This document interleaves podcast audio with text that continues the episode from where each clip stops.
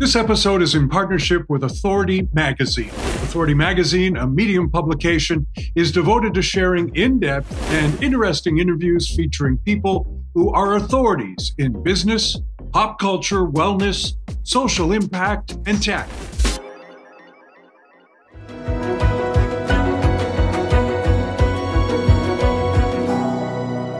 There are few artists in this world who, the mere mention of their name conjures up visions and memories. And of course, one of those musicians was Eddie Van Halen. One note, and you know exactly who it is playing. Well, today we meet music journalist Steve Rosen, who not only spent some two decades interviewing Eddie, he was also the traveling wordsmith for almost every known rock band you can name. Steve, welcome to Believe in People. Thank you, Amy. Thank you. Very cool to be here. Appreciate it very much. Well, okay, I'm going to ask the very obvious question, Steve, but I know that our viewers and listeners want to know how'd you get started as a music journalist? An abbreviated version here. Um, I actually began writing for a high school newspaper. I had the first music oriented column uh, in the whole history of Culver City High School. Uh, before that, every every story in a little, you know, the high school newspaper had to be school oriented. But I, I, I told Mrs. Carpenter, my journalism 101 teacher, listen, I, I'd like to go out to clubs and, you know, see if I could review bands and maybe review albums. And she said, yes, go ahead. So the seed was planted there. Um, I mean, I, I love doing that, you know, I mean, I'll be honest. I love seeing my little name in the, in the byline, you know, and kids that would never talk to me before was, oh, you were at the whiskey and you saw, you know, and I thought, there's something happening here, you know. So fast forward a little bit, um, um, I just started sending out, you know, like reviews to all of the magazines, newspapers I could think of. You know, I sent a review to uh, Rolling Stone and Guitar Player and Cream and Circus and other publications around at the time, and I was rejected by everybody. Um, but but there was a little bit of positive input. You know, listen, we we like your we like your story. It's not quite right. Send us another one. So using that as an impetus, you know, you you, you keep going. Eventually, I get uh, a little story printed in the um, Los Angeles Free Press, which is a really hip kind of underground newspaper uh, at the time, sort of you know late '60s, early '70s. I had a little review in there, and you use that as a stepping stone. And from there, um, uh, the doors were opened for me from from this wonderful woman, Lydia Wooltag, who worked at a company called Gibson and Stromberg. They were like the first rock and roll publicity company, and they handled a bunch of bands. I mean, Jeff Beck and the Stones and Steely Dan, and they just embraced me, the new kid, and uh, you know, made all these bands available. So they actually introduced me to Guitar Player magazine. I started writing for Guitar Player in December 73 that sort of led to ultimately, you know, getting things in Rolling Stone and Cream and Circus and all these publications who had initially said no.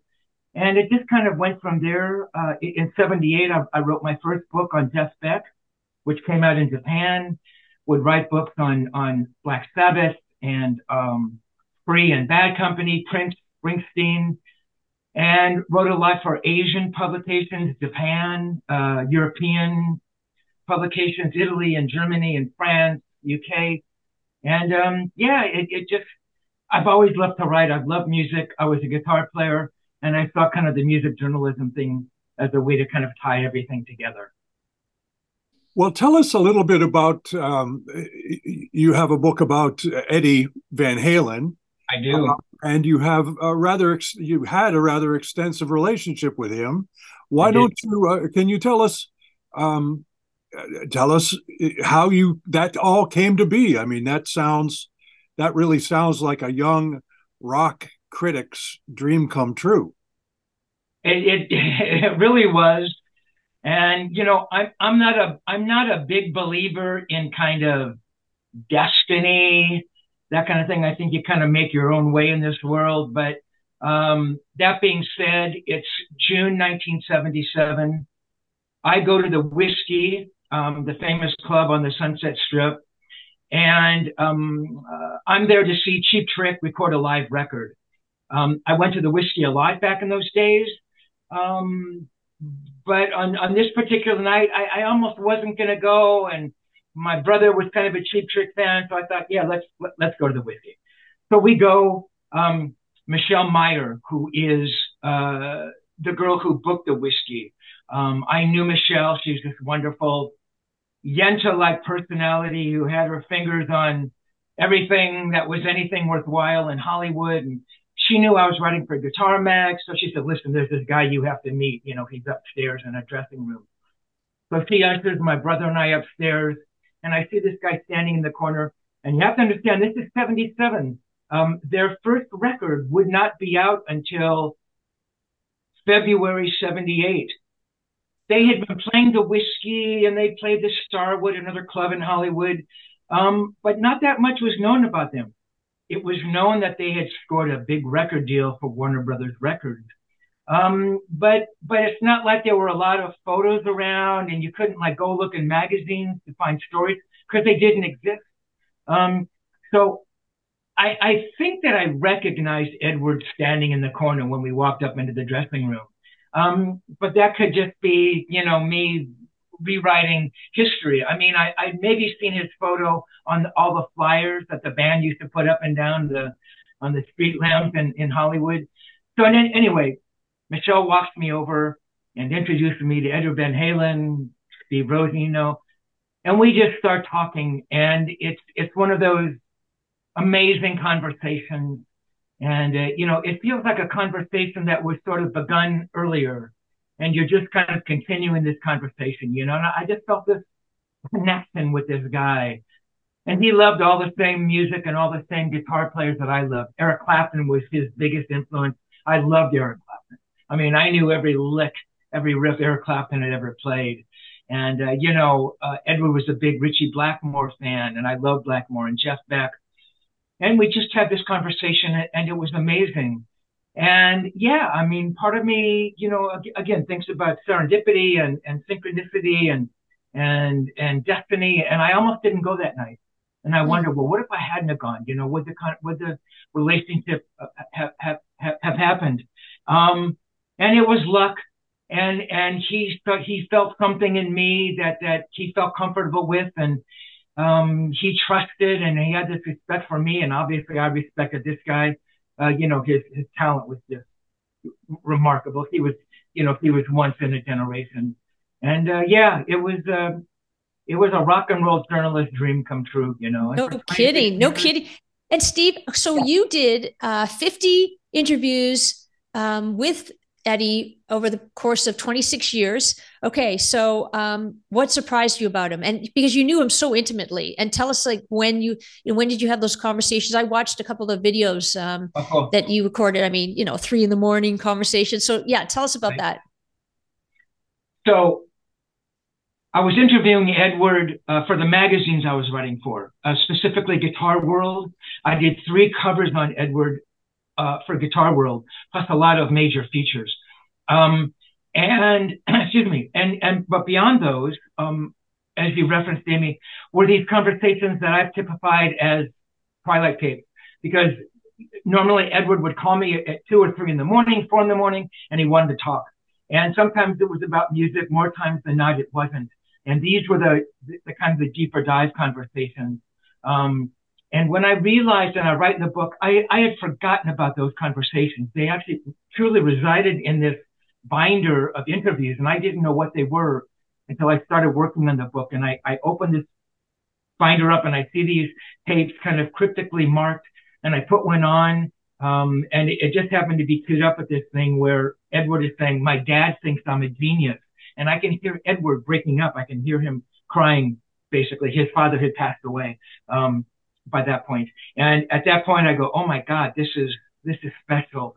Um, so what can I tell you about Edward that was unexpected? Um, um, he, he, had an extraordinary self-awareness.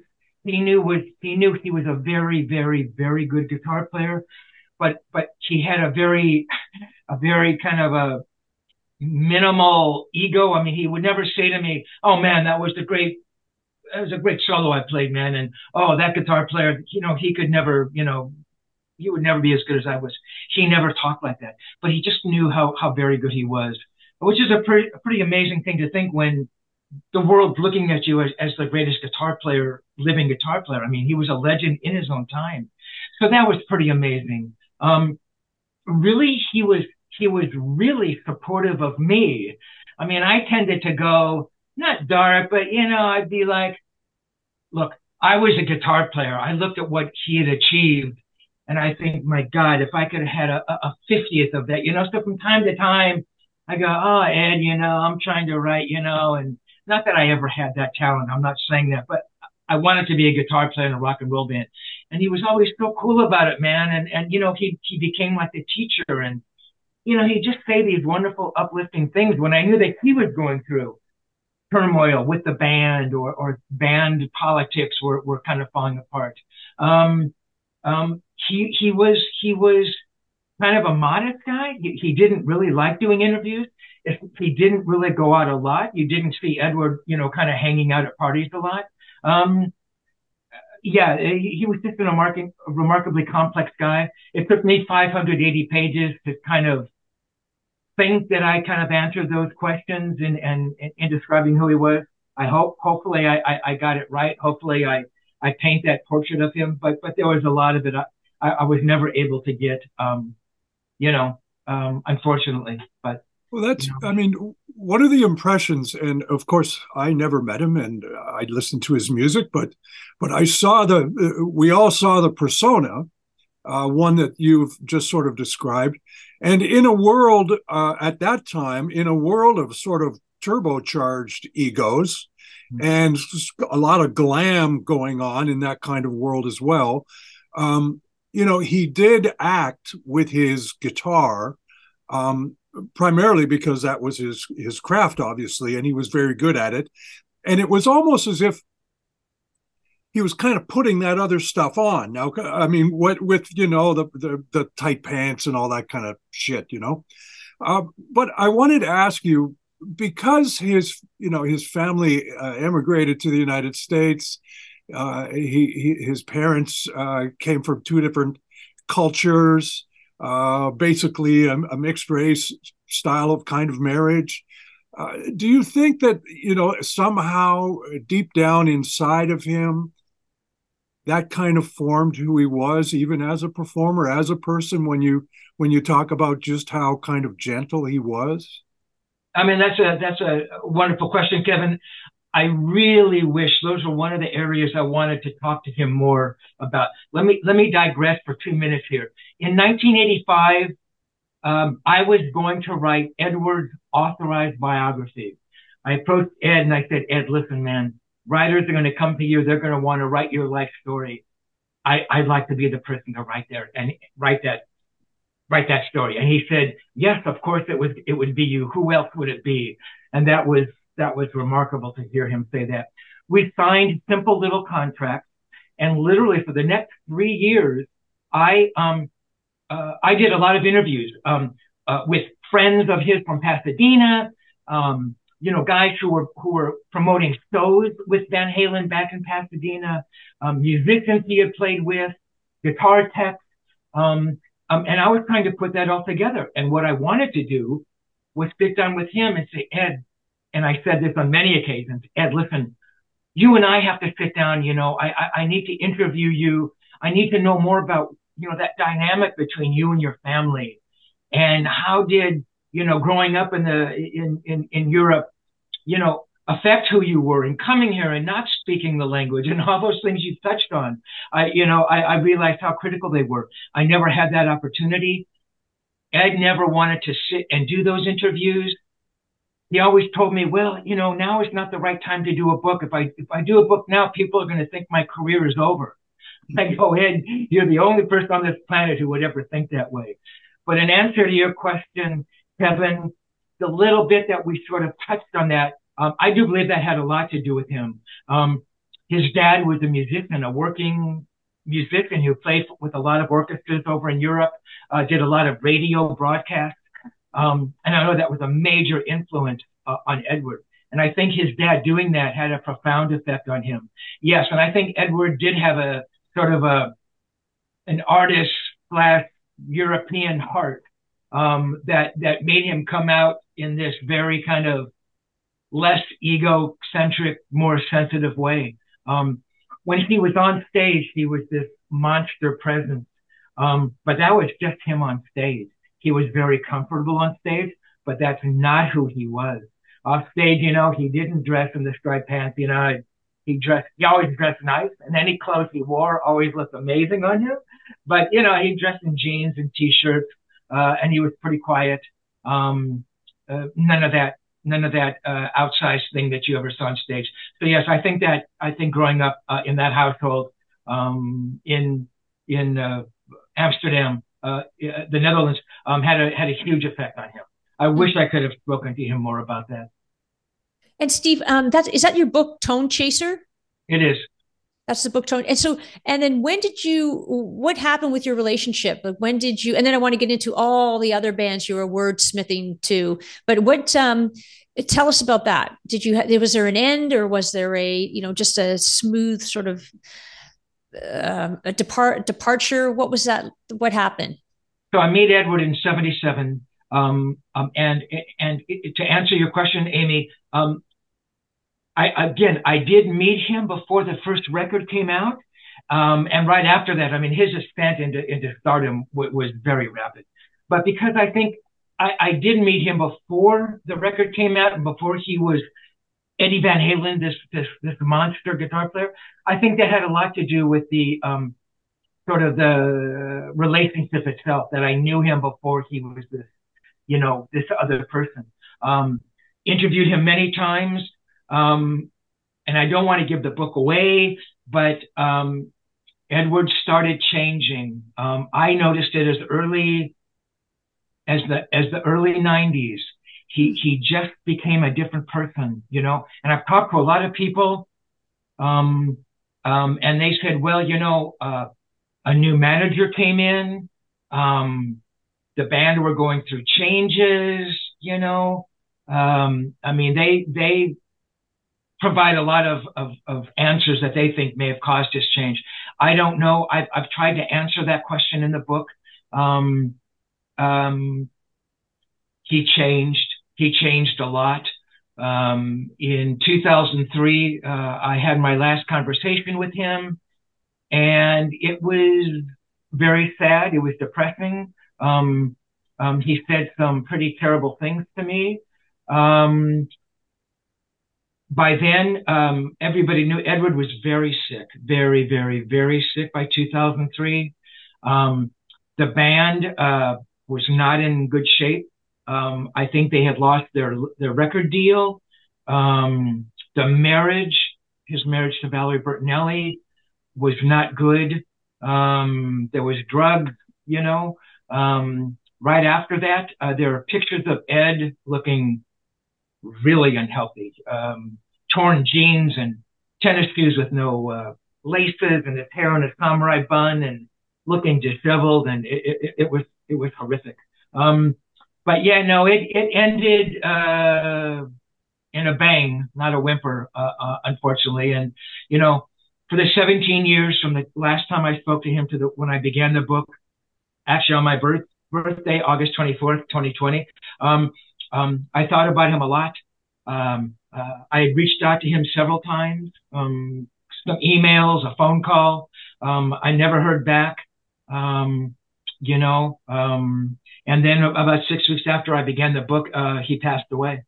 So uh, it really uh, left left a lot of questions unanswered, unfortunately. Um, but uh, you know, I try to write about that as honestly as I could in the book. so when you are practicing your craft, be it with Van Halen or any of the others, Led Zeppelin or Jimmy Page or Jeff Beck or uh, obviously uh, Clapton, uh, all of the people that you uh, uh, seem to uh, migrate to, or, or, towards happen to be great guitar players, which I don't think is a coincidence. How do you um, how do you get how do you get those nuggets out of them? How, how do you approach it? obviously you don't show up like you know Jimmy Olsen or something with a little pad in your hand with a pen. How do these people are guarded? A lot of, I mean, guarded in many ways. They're guarded with their personality. They're guarded by security. Um, you know, we've we've all, you know, a lot of us saw the film, uh, you know, that Led Zeppelin film, uh, whatever the heck it's. Uh, Uh, the song remains the same. Yeah, yeah. Sorry, I was having a mental breakdown. You know, it, it, it's a bubble. How does someone like you pierce that bubble? Well, that's a great question. You know, I, I, I think it's I think it was a few different pieces. I'd always loved music. Before I started writing, I had a I had a big record collection before I ever started writing. And once I started writing, one of the perks of being a rock and roll journalist uh, back in the day was you were now on all of the mailing lists for all the labels. So every month I was receiving all the all the records from Warner's and Capitol and MCA and RCA. So my my record collection grew. But before before getting these free records, you know, some of the rock and roll swag, I had a monster record collector. I mean, I had all the Jeff Beck records and Jethro Tull and Spirit and Cream and, you know, I love listening to music.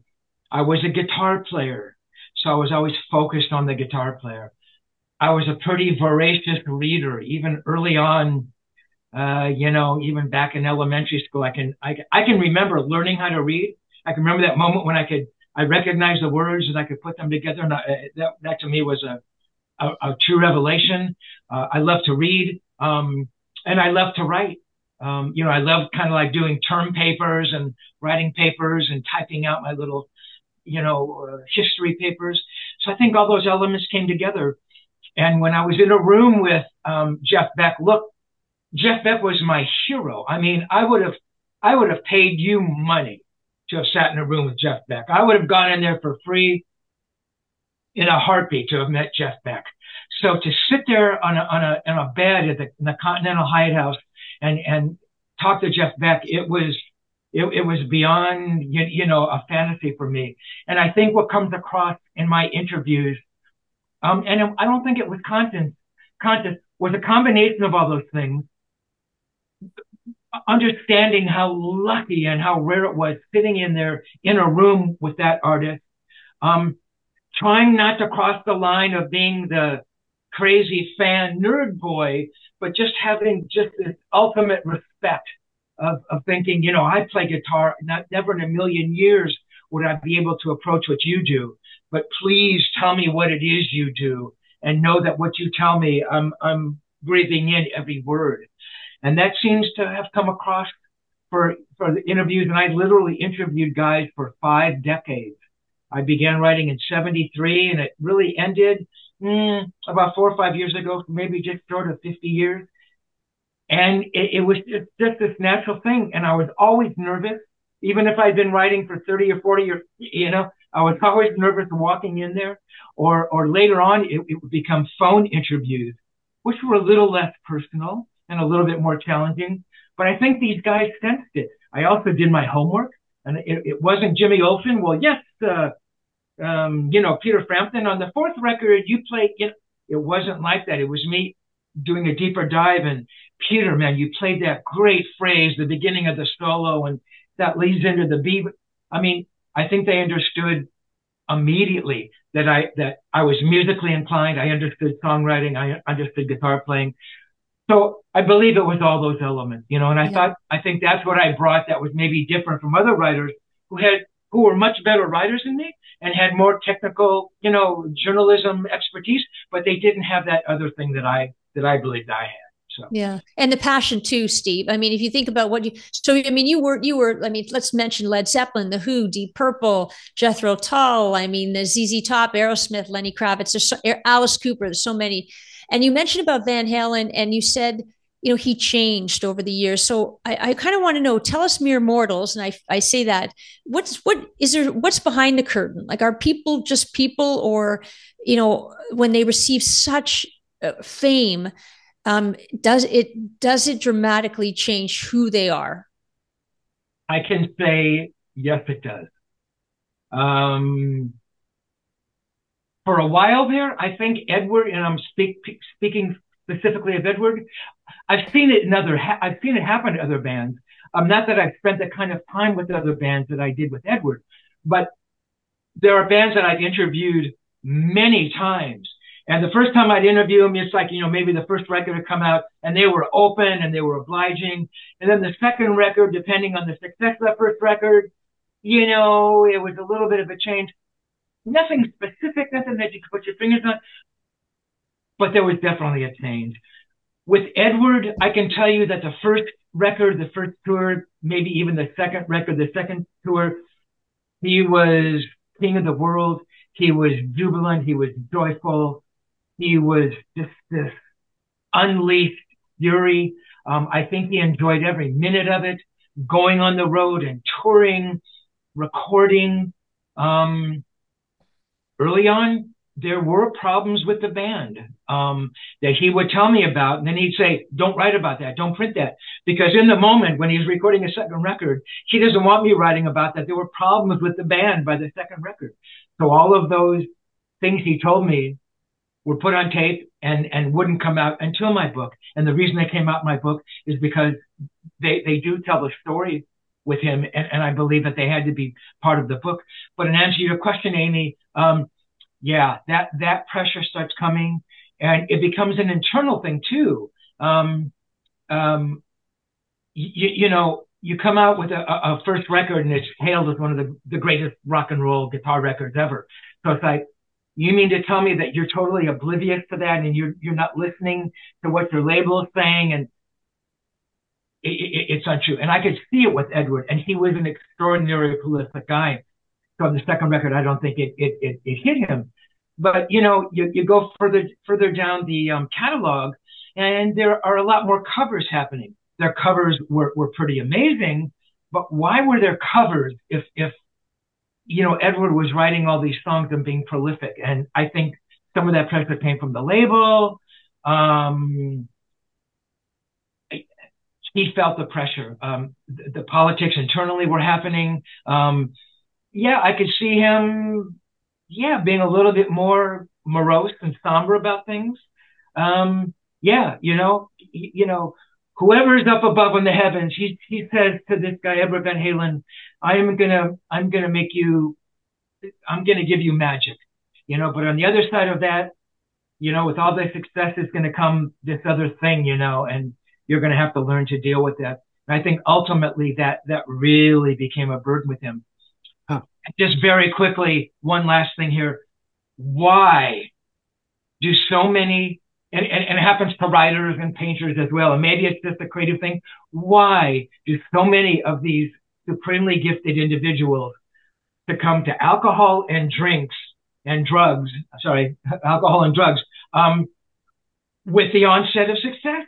You mean to tell me if these people were absolutely happy with the success and could deal with it, that that has nothing to do with the other thing. I don't believe that. Um, and maybe that's the price you pay for ultimate creativity. I don't think I believe that either, but it happens to so many of them that I have to think that there's a correlation. So, well, this sort of brings us full circle and uh, and to the end of our half hour. Um, and I do want to ask you this uh, question uh, because you have been so close to it and you've just so so adroitly described sort of the pressures that go on when you are gifted and when you are creating something that is so new and in such demand.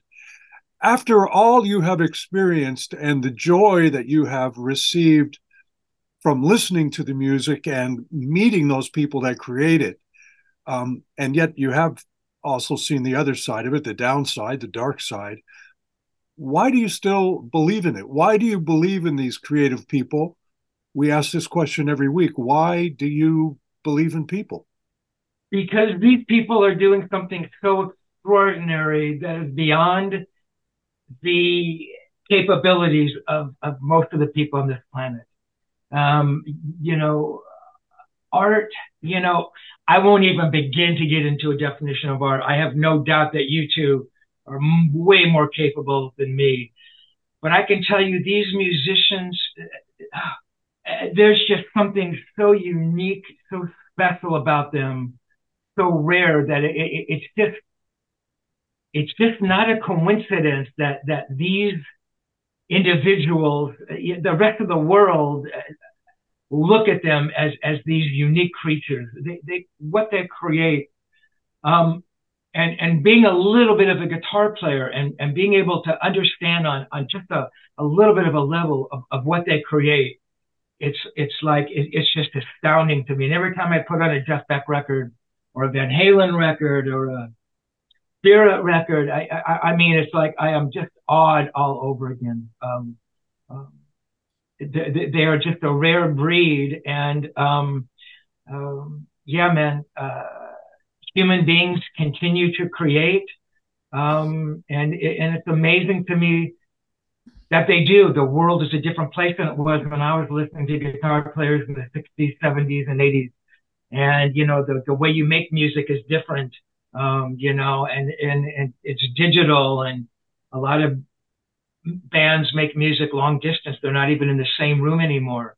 Um, but these people continue and they, they continue to believe in the craft and the artistry um, and that will that will never end.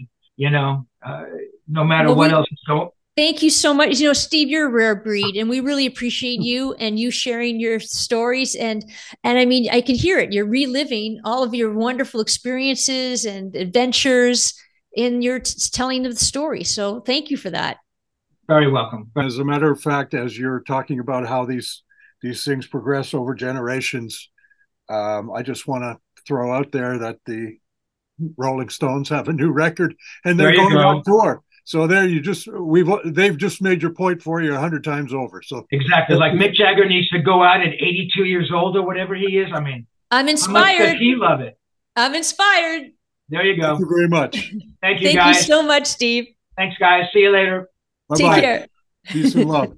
you know, one of the things I, I I think that we sort of underestimate is that the talent uh, the talent pool in those early days when rock and roll sort of came out of the Elvis era and all those kinds of things and became, and the guitar players just became such gods, guitar gods. That's how they were referred to, you know. Um, to have someone like Steve there sort of deciphering all of that for us. Uh, it, was, what a great conversation! What a blessing to have had him on, and uh, and it's true. The pressures of the business uh, must really wreak havoc with one's creativity. That's for sure. Yeah, for sure. And I think with Steve too, I mean, you could just hear he re- he's reliving his experiences. And I just mentioned, you know, we were talking to him, his journey, and that's inspiring for him because you know he can he lends himself. I mean, he wouldn't have he was inspired to play guitar and and to continue to play guitar, and he was mentored by whether he realized it or not by the world's best. So mm-hmm. we can all learn from that. We can all you know realize don't give up i mean look where we everybody started and just keep going i think that's the message too is to just keep doing what uh, you love and clearly this is something that steve loved. So if you uh, believe in hope and uh, inspiration then please we uh, we ask that you subscribe to our podcast believe in people. And thanks so much for joining us. Rock on